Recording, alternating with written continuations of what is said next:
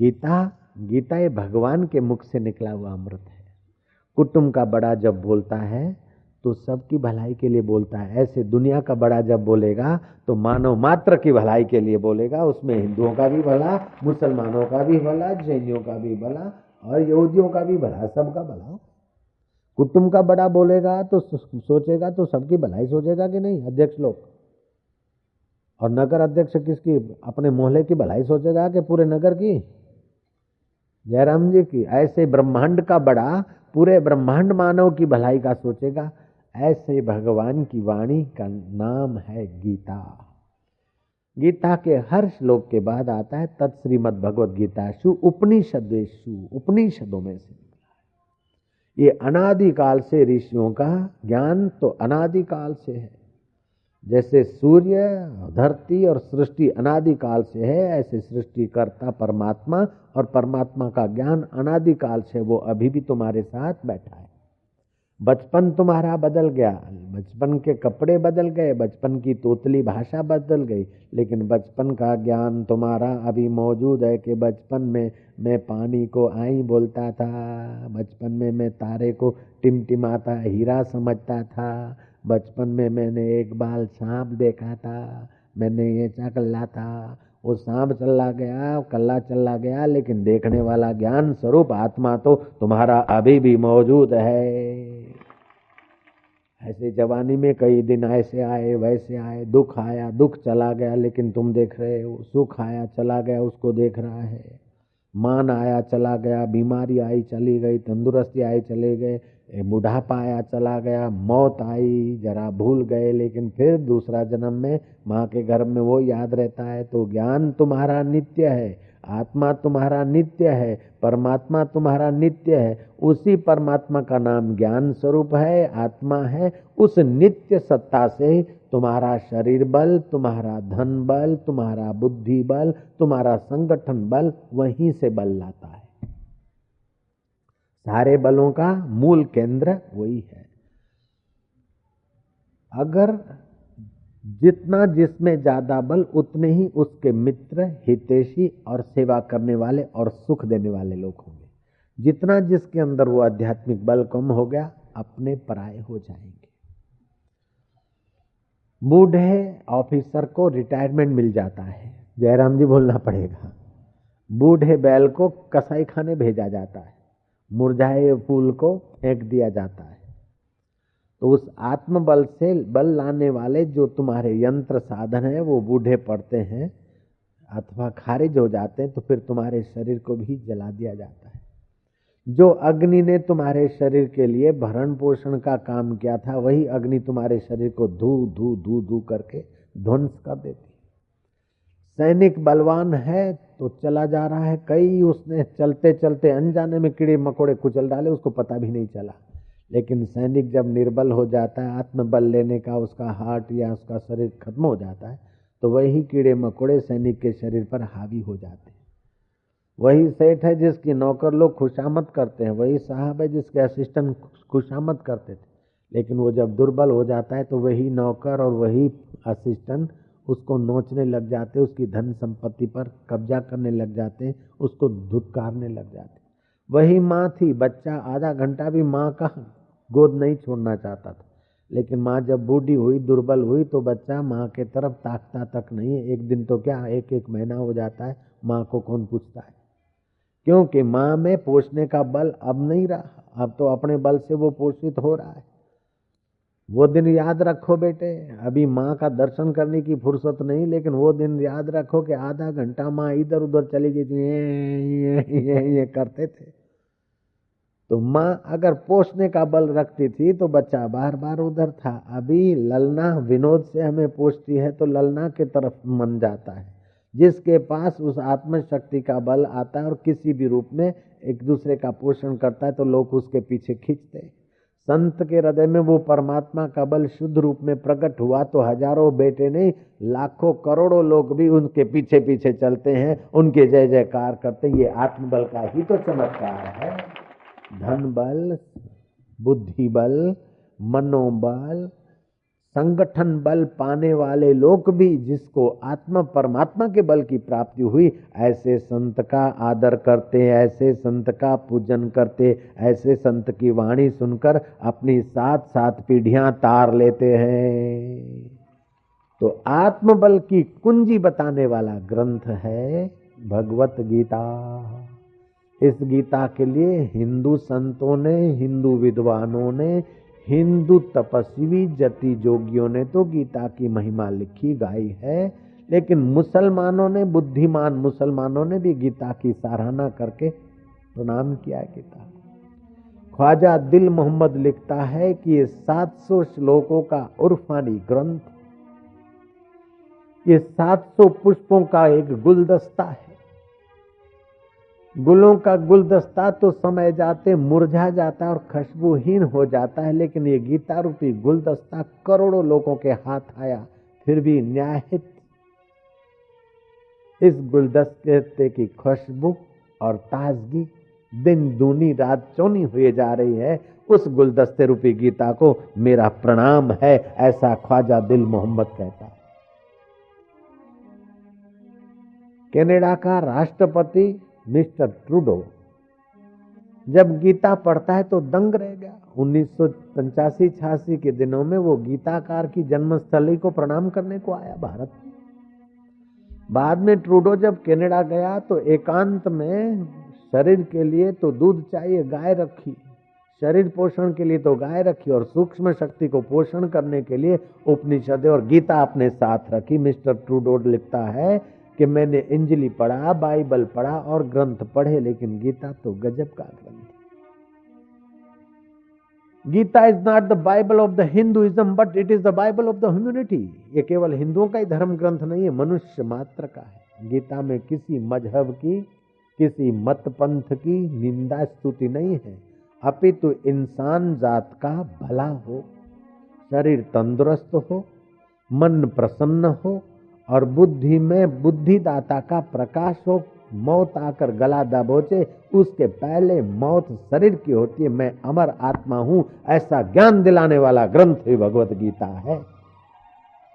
गीता का एक श्लोक भी कान में पड़ जाए, गीता का एक श्लोक भी जीवा से उच्चारण हो जाए, गीता का एक श्लोक भी समझ में आ जाए तो उस आदमी का कितना कल्याण होता है, वो भगवान नारायण और भगवान शंकर की कथा से सुनिए एक बार भगवान नारायण क्षीर सागर में आराम कर रहे थे, लक्ष्मी उनकी चरण चंपी कर रही थी। लक्ष्मी के मन में उठा कि प्रभु, जो दिन रात लेटा रहता है, उसको तो आलसी कहते उसका तो यश, ओज, धन सब नाश हो जाता है, लेकिन तुम्हारे तो चरण चंपी करने वाली में लक्ष्मी भी पूजी जाती हूँ, तुम्हारे पास क्या है? तुम लेटे रहते हो, फिर भी इतने महान और पूजे जाते हो, क्या कारण है? भगवान नारायण ने कहा कि मैं युग युग में अवतार लेकर गीता का ज्ञान देता हूँ। गीता में जो ज्ञान आत्मा का है, जहाँ से सारी शक्तियाँ आती है, उस आत्मा में मैं नित्य, लेटा लेटा उसमें मग्न रहता हूँ। जो मनुष्य वो ज्ञान सुनेगा, सुनाएगा और उसका आश्रय लेगा, वो भी हमारी नाई पूजा जाएगा और महान होगा। लक्ष्मी ने कहा तो गीता की इतनी बड़ी भारी महिमा है? बोले हाँ। अकाल मृत्यु को दूर करने वाली है। गीता का एक आध श्लोक सुनो तो कई कपला को दान करने का फल होता है। गीता की महिमा सुनाई भगवान ने। भगवान ने कहा कि तुंग बद्रा नदी के किनारे एक नगर था। उस नगर में एक बनिया रहता था और लोभी मेरा मेरा तो मेरे बेटों का और तेरे में मेरा हिस्सा दिन रात ऐसा करता था। उस अभागे को पता ही नहीं कि सत्संग में जाना चाहिए। उस पापी को पता ही नहीं कि संत का दर्शन करना चाहिए। उस मूर्ख को पता नहीं कि आज एकादशी है, कि आज पूनम है, कि अपना क्या कर्म धर्म है। ऐसा लोभी था बस। पियो मारो परमेश्वर, बैरी मारी गुरु, छोकरा छैया शालिग्राम कथा खणारी करून खणारी स्वाबड़ू के। उसको पता भी नहीं था, सत्संग नहीं सुना उसलिए उसको अक्ल भी नहीं थी। वो श्राद्ध के दिनों में भी अपनी पत्नी के साथ संसारी व्यवहार करता था। जन्म के दिन भी अपने पत्नी के साथ संसारी व्यवहार करे।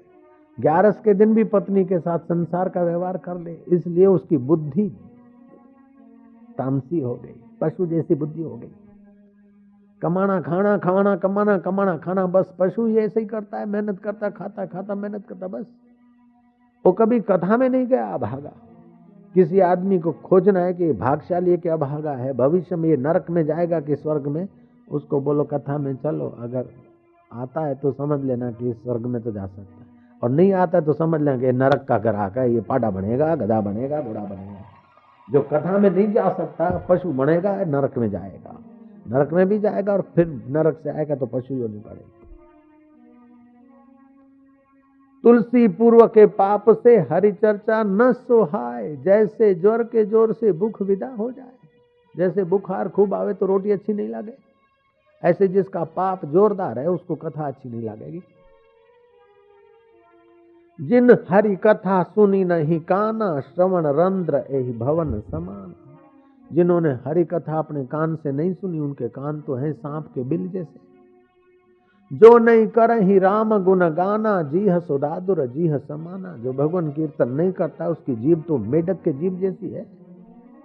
ट्रे ट्रे तो मेढक भी करे खूब। संसार की ट्रे ट्रे कर लिया, भगवान का नाम कीर्तन नहीं लिया तो क्या तेरी जीव तो हे लक्ष्मी, ध्यान से सुनो। वो व्यापारी, दो दुकान का मालिक तो था, लेकिन कमाना, खाना खाना कमाना और श्राद्ध के दिन में भी पति पत्नी का व्यवहार रखना ऐसा, इसलिए उसकी अकाल मृत्यु हो गई। जल्दी मर गया। और मर के फिर पशु जैसा व्यवहार था कथा वथा में नहीं गया तो दूसरे जन्म में बैल हुआ। उस बैल को किसी एक भिखारी ने खरीदा। भिखारी उस बैल पे बैठ के गाँव गाँव भीख मांगने जाता। कहीं से मूंग तो कहीं से चना तो कहीं से गेहूँ तो कहीं से मूंग मटर तो कहीं से प्याज तो कहीं से आलू तो कहीं से बैंगन। इस प्रकार भीख मांगकर आता और अपने परिवार के साथ गुजारा करता। लड़के को बोलता, भूसी डाल दीजिए बैल को जरा पानी दे दीजिए लड़का, कभी तो पानी ठीक ठाक दे कभी थोड़ा रखे, कभी भूसी ठीक ठाक रखे, कभी थोड़ी रखे। सर्दियों के दिन में कम भूसी रात ठुठरता ठुठरता। गर्मियों के दिन में कभी पानी कम मिले तो प्यासा मरे, जल्दी बूढ़ा हो गया बैल। शक्तिहीन बैल को कौन रखे? शक्तिहीन बैल कसाई खाने जाए, यही तो बाज़ार में धक्के खाए। और शक्तिशाली बैल है तो खेडूत बोला हाँ मारो बड़दियो है। और शक्ति चली गई तो धक्को मारे। ऐसे शक्ति है तो बोलता, मेरा बाप है, ये मेरा ससुरा है, ये मेरा पति है। और शक्तिहीन हो गए तो बोले, डोकरो, पड़ियो, मरे तो ये शक्ति का उद्गम स्थान आत्मा है। शक्ति का लाने वाला साधन तुम्हारा कमज़ोर होता है तो तुम दुर्बल हो जाते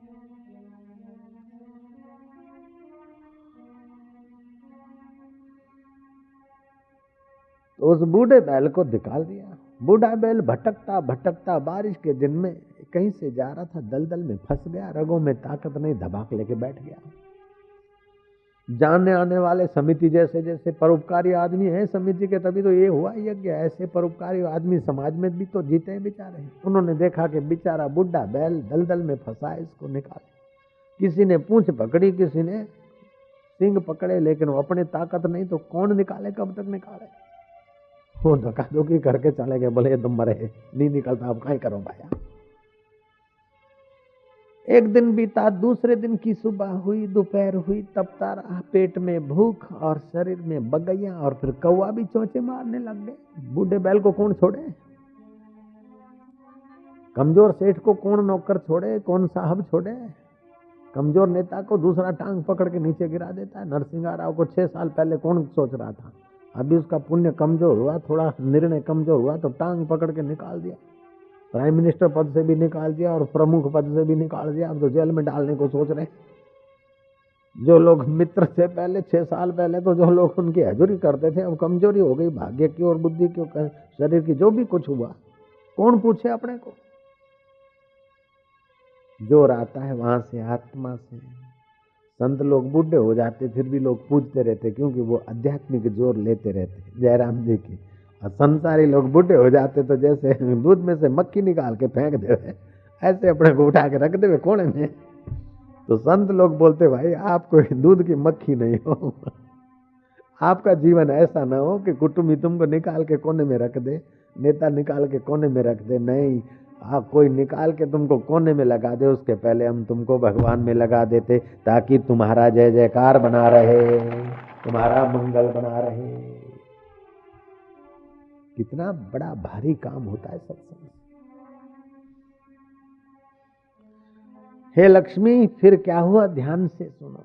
भगवान नारायण लक्ष्मी को कहते और यही बात कथा भगवान शिव पार्वती को कहते। एक बार पार्वती के मन में हुआ कि हे भोलानाथ, आपके पास रहने को कोई महल मकान नहीं, खाने को कोई व्यंजन नहीं, हीरे मोती, लाल जवाहरात नहीं, कोई राज्य सत्ता नहीं, आप तो भभूत लगाते हो और बागंबर पैरते, आपके गहने तो सांप, जो देख के डर लागे।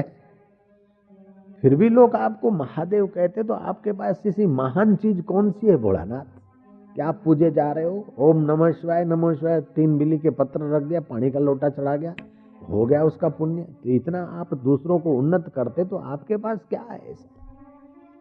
शिव जी ने कहा कि लक्ष्मी पार्वती मेरे पास वही आत्मा परमात्मा का ज्ञान है, जो ज्ञान भगवान विष्णु युग युग में गीता में बोलते हैं। उस गीता में जो ज्ञान लिखा है, उस ज्ञान स्वरूप सब बलों का जो बल है, उस आत्म बल में मैं सदा समाधिस्थ रहता हूँ, इसलिए वो महान है। उसमें समाधिस्थ रहता हूँ, इसलिए मेरा नाम महादेव है और नर नारी में है, इसलिए उसको नारायण बोलते हैं। सबके रोम रोम में रम रहा है, इसलिए उसको राम बोलते हैं।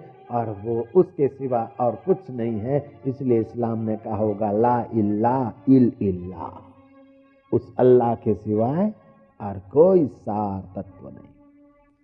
और वही शिव है, कल्याण स्वरूप है। इसलिए मेरा नाम शिव है। तो उस ज्ञान को मनुष्य लोग सुनते तो उनका भी भला होता है। बोले, उनका तो भला होता है और सुनकर जो थोड़ा हमारे ना ही ध्यान सीख लेता है, वो हमारे जैसा पूजा जाता है। वो जीवन मुक्त बन जाता है। हेल पार्वती, जो बात तू मेरे से पूछ रही है, वही बात लक्ष्मी जी ने भगवान नारायण से पूछी थी। और नारायण ने जो बताया, वो मैं तुझे एक कथा बताती हूँ। फिर भगवान शिव भी वही बूढ़े बैल की बात सुनाते हुए पार्वती को कह रहे हैं कि फिर उस बैल का क्या हुआ? दूसरा दिन की शाम हो गई, तीसरा दिन का सुबह भी आया। तीन तीन दिन बूढ़ा बैल भूखा, कहा तो दो दुकानों का मालिक सेठ और कहा अब दलदल में पड़ा है कर्म की गति न्यारी। कौन पूछे? मरने लग गए तो कौन बोले कि लो ये डूंगरपुर का घर तुम्हारे साथ है, बैंक बैलेंस तुम्हारे साथ है। बोलेंगे राम राम, तेरे संग है। तो मरने के बाद लोग बोले, राम राम, संग है। तो अभी समझ ले यार, राम ही तेरे साथ संग है। बाकी सब अठारो रंग है। सुबह का बचपन हँसते देखा, दोपहर की मस्त जवानी, शाम का बुढ़ापा ढलते देखा, रात खत्म कहानी, जीवन की कहानी खत्म हो जाए, उसके पहले तेरे और उस आत्म खजाने के बीच का पर्दा खत्म कर देने वाला सत्संग तुझे मिल जाए, कोई सतगुरु तुझे मिल जाए, कोई सतमंत्र तुझे मिल जाए तो तेरा काम बन जाए बन जाए तो भगवान शिव कहते हैं कि पार्वती, फिर क्या हुआ? ध्यान से सुनो। उस बूढ़े बैल को निकालने के लिए कुछ धर्मात्मा लोग इकट्ठे हुए और उसको कुछ अपना पुण्य अर्पण कर रहे हैं। कोई बोलता, मेरे दो उपवास का पुण्य कोई बोलता है, हमारा इतनी नमाज़ का पुण्य, कोई बोलता है, कुछ पुण्य, लेकिन न नमाज़ के पुण्यों से न उपवास के पुण्यों से, न मंदिर देव दर्शन के पुण्यों से उसकी कोई सदगति नहीं हो रही। इतने में एक वैश्या निकली वहाँ से। वैश्या उसको बोलते जो बुरा धंधा करती किसी भी आदमी को पैसे लेकर अपने साथ रात को बिस्तर पे रखे, उसको वैशा बोलते समझ गए बात आप? ये बात समझ गए? समझ रहे ना? कुछ तो हिलो डुलो तो पता चले। ऐसा बोलो, महाराष्ट्र में तो ऐसा बोलो, समझ रहे हैं? दोस्तों, वैसा वैसा के मन में दया आ गई। सारी बात सुन लिया, वैसा ने पास की दुकान से पानी लाया, हाथ में रखा। और वैसा ने अपना पुण्य उस बैल की सदगति के लिए अर्पण कर दिया, बैल को छाट दिया। और बैल की आँखें बंद हो गई। बैल का सूक्ष्म शरीर निकला, चंद्रमा की किरणों के द्वारा अनाज में आया। अनाज देव शर्मा ब्राह्मण ने खाया। और ब्राह्मण के शरीर से ब्राह्मणी में आया। नौ महीने और सत्रह दिन के बाद उसका जन्म हुआ, उसका नाम सुशर्मा रखा गया। देव शर्मा का पुत्र सुशर्मा होकर वो पैदा हुआ बूढ़ा बैल बूढ़ा बैल पहले भूतपूर्व किराने का दुकानदार, दो दुकानों का माल कर्म की गति कैसी है? कभी मनुष्य बैल हो जाता है और कभी बैल मनुष्य हो जाता है। उतार चढ़ाव जीवन के। जब तक अपने रब को, अपने अल्लाह को, अपने आत्मा को नहीं जानता है, तब तक ये जीव बेचारा चढ़ते, उतरते जैसे अरट की गगरी होती है ना, भरे और खाली हुए, ऐसे उन्नत हुए गिरे नीचे, फिर पता फिर बने, फिर खाए, पिए, मरे और फिर जरा सा जीव हो जाए, फिर अनाज में, फल में आवे। फिर फल, अनाज, जीव, घास फूस ढोर खाए, फिर ढोरों के द्वारा मनुष्यों के द्वारा, मादा में जाए, मादा का गर्भ मिले, न मिले, फिर बाथरूम में वापस बेचारा गटर में चला जाए। ये बात तो नास्तिक को भी माननी पड़ेगी। ऐसा चढ़ा, उतार, कई जन्मों तक भोगते आए। ये मनुष्य जन्म मिला है, अब अपने को नाली में गिरने से बचाना बुद्धिमानों का काम है। अपने को बार बार माँ के गर्भ में भटकाने से बचाना, ये बुद्धिमानों का काम देव शर्मा का पुत्र सुशर्मा जब 18 साल का हुआ। भगवान नारायण कहते, लक्ष्मी, फिर क्या हुआ? ध्यान से सुनो। शिव जी कहते, पार्वती, फिर क्या हुआ? श्रवण करो। नगर में कोई संत आए और संत का सत्संग सुनने को वो लड़का गया। सत्संग सुनने से उसके पुण्य बढ़ गए, ज्ञान बढ़ गया, भक्ति बढ़ गई। संत के निवास स्थान पे गया कि, महाराज, आप तो जा रहे लेकिन हमको भगवान की साधना की दीक्षा दे जाओ। महाराज को रिझा लिया, महाराज ने मंत्र दीक्षा दिया और मंत्र दीक्षा के साथ साथ महाराज को प्रार्थना किया कि मैं अगले जन्म में कौन था, ये मेरे को योग सीखना है। महाराज ने वो रिवर्स ध्यान भी सिखा दिया। आप सीखना चाहो तो हम सिखा सकते और रिवर्स ध्यान करते करते उसने ध्यान में देख लिया कि अगले जन्म में तो मैं तो बैल था। फलानी जगह पड़ा रहा, जहाँ अभी मंदिर में जाता हूँ, वही बीच में कीचड़ जो है, वहीं में फंसा था और वैश्या ने मेरा उद्धार किया था। वो देव शर्मा का लड़का सुशर्मा वैश्या के द्वार गया और वैश्या से पूछा कि ऐसा कौन सा तूने पुण्य कर्म किया वैसा बोलते कि मैं तो वैसा ठहरी, मेरे घर तो चोर भी आवे, साहूकार भी आवे। एक बार चोर ब्राह्मण के घर चोरी करने गए थे और चोरी में दूसरा सामान न मिलने पर वो तोते का पिंजरा उठा ले आए और मेरे को तोते का पिंजरा दे दिया फ़ीस में। फ़ीस समझते हो? वैश्या की फ़ीस। तो फ़ीस में वैश्या ने बोला कि हमने वो पिंजरा रखा, सुबह तोता गीता का श्लोक बोलता था। मैं सोचने लगी तो मेरा तो पापी जीवन है, फिर भी गीता तो भगवान के मुख से निकला और ये तोता रटा रटाया बोलता है, चलो, एक गीता का श्लोक सुन लिया रोज तो सुबह तोता बोलता था, वो मैंने गीता का श्लोक जो सुनने का पुण्य था, वो बैल की सदगति में मैंने अर्पण किया। शिव कहते हैं कि, हे पार्वती, बैल के हे तोते के मुँह से सुना हुआ वैश्या ने गीता का श्लोक, बैल जैसी अधोगति वाले की भी सदगति हो सकती है। तो जो संत के मुँह से गीता सुनता है, अपने मुँह से गीता का श्लोक बोलता है और उसकी व्याख्या सुनता है हे पार्वती, उसकी सदगति होने में क्या संदेह है? गीता ऐसा दिव्य क्रम किसी को रोटी खिलाना पुण्य कर्म तो है, लेकिन चार घंटे में पेट खाली हो जाता है। किसी को कपड़ा देना अच्छा है, औषध देना अच्छा है, लेकिन उससे भी हज़ार गुना ये अच्छा है कि किसी को भगवान की कथा दिलाना अथवा कथा में ले जाना ताकि उसकी साथ साथ पीढ़ियों का उद्धार हो जाए, ये सबसे बड़ा ऊँचे में ऊँचा जो सत्संग और समाज के बीच सेतु बनने का अवसर पा लेते हैं, जो भगवान और संत के देवी कार्य में निमित्त बन जाते हैं, वो देर सवेर भगवान और संत के देवी अनुभव में भी भागीदार हो जाते हैं और उनका कल्याण हो जाता है। उमा। भगवान शिव कहते हैं, उमा संत समागम समा, उमा संत समागम समा। आप बोलो उमा संत समागम समा उमा संत सम। और न लाभ कछुआन और न लाभ कछु। बिनु हरि कृपा उपजय नहीं। बिनु हरि कृपा उपजय नहीं। बिनु हरि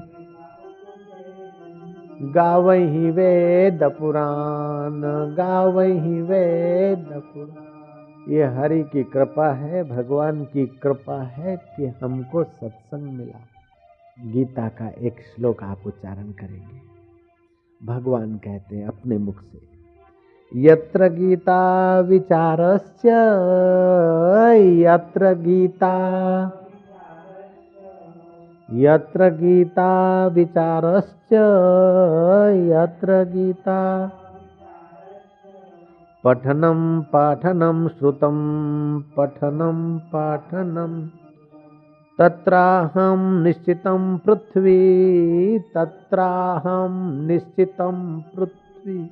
निवासामि सदैव ही निवासामि भगवान कहते, धरती जब गाय का रूप लेकर गए कि कल युग में और युगों में पाप बढ़ गया, पृथ्वी आदि दैविक रूप लेकर भगवान के पास गई तो भगवान ने कहा कि, हे धरती, जहाँ गीता का विचार, पठन, पाठन और श्रवण होता है, पृथ्वी में वहाँ अवश्य निवास करता हूँ। तू चिंता मत कर, ऐसे धर्मात्मा लोग जहाँ होंगे, वहाँ तेरा पुण्य बढ़ जाएगा। और तू अपने को बोझिला मानने से अब उपराम होकर सत्संग में जाने वाले लोग जहाँ भी रहते हैं धरती, वहाँ तेरा पुण्य और प्रभाव पड़ेगा। भगवान की गीता का एक आज श्लोक का पाठ, गोविंद का कीर्तन और साधु पुरुष का दर्शन करोड़ों तीर्थ करने का फल देता है। गीता श्लोक पाठे न, गीताया श्लोक पा गोविंद स्मृति कीर्तनात् गोविंद। साधु दर्शन दर्शन। तीर्थकोटि फलम लभेत, तीर्थकोटि। गीता का एक आध श्लोक का पाठ, भगवान नाम कीर्तन साधु पुरुष का दर्शन करोड़ों तीर्थ करने का फल देता है। भगवान श्री कृष्ण मक्खन चुरा रहे हैं यशोदा को बार बार फरियाद करने वाली स्वयं प्रभा ने कहा। यशोदा कहती कि यहाँ मैं देती हूँ, नहीं खाता, तेरे घर का चोरी करता। बोले, माँ, तुम मानती नहीं, मैं सच बोलती हूँ, मैं हाथों हाथ कृष्ण को पकड़ के दिखाऊँगी, तब तुम मानोगी। बोले, हाथों हाथ पकड़ के ला फिर मैं मानूँगी।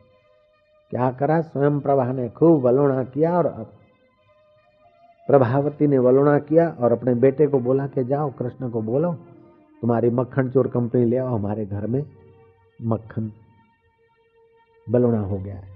कृष्ण अपने ग्वाल मित्रों को लाए, देखा कि छीके में मक्खन जैसा लगता तो है, लेकिन चारों तरफ़ रस्सियाँ बंधी है और रस्सियों में वो घंटियाँ, टकोरियाँ बंधी है। पुजारी लोग टकोरी बजावे ने, वो गाय के गले में टकोरी लगा रहे घंटी, वो घंटियाँ बंधी है। कृष्ण समझ गए कि ये चंडी है ये मेरे को पकड़ने के लिए षड्यंत्र करके बैठी है, मैं भी इसको बाप लागू। कृष्ण ने अपना योग बल का उपयोग किया। हे शब्द ब्रह्म, हे नाद ब्रह्म, मैं तो संभल के आऊँगा, लेकिन मेरे नन्हे मुन्ने ग्वाल मित्र अनजाने में भी रस्सी को छू लेवे, हिला लेवे तो भी टकोरियाँ बजनी नहीं चाहिए, घंटियाँ बजनी नहीं चाहिए। Order is the order bit power ग्वाल मित्र सब कूदे।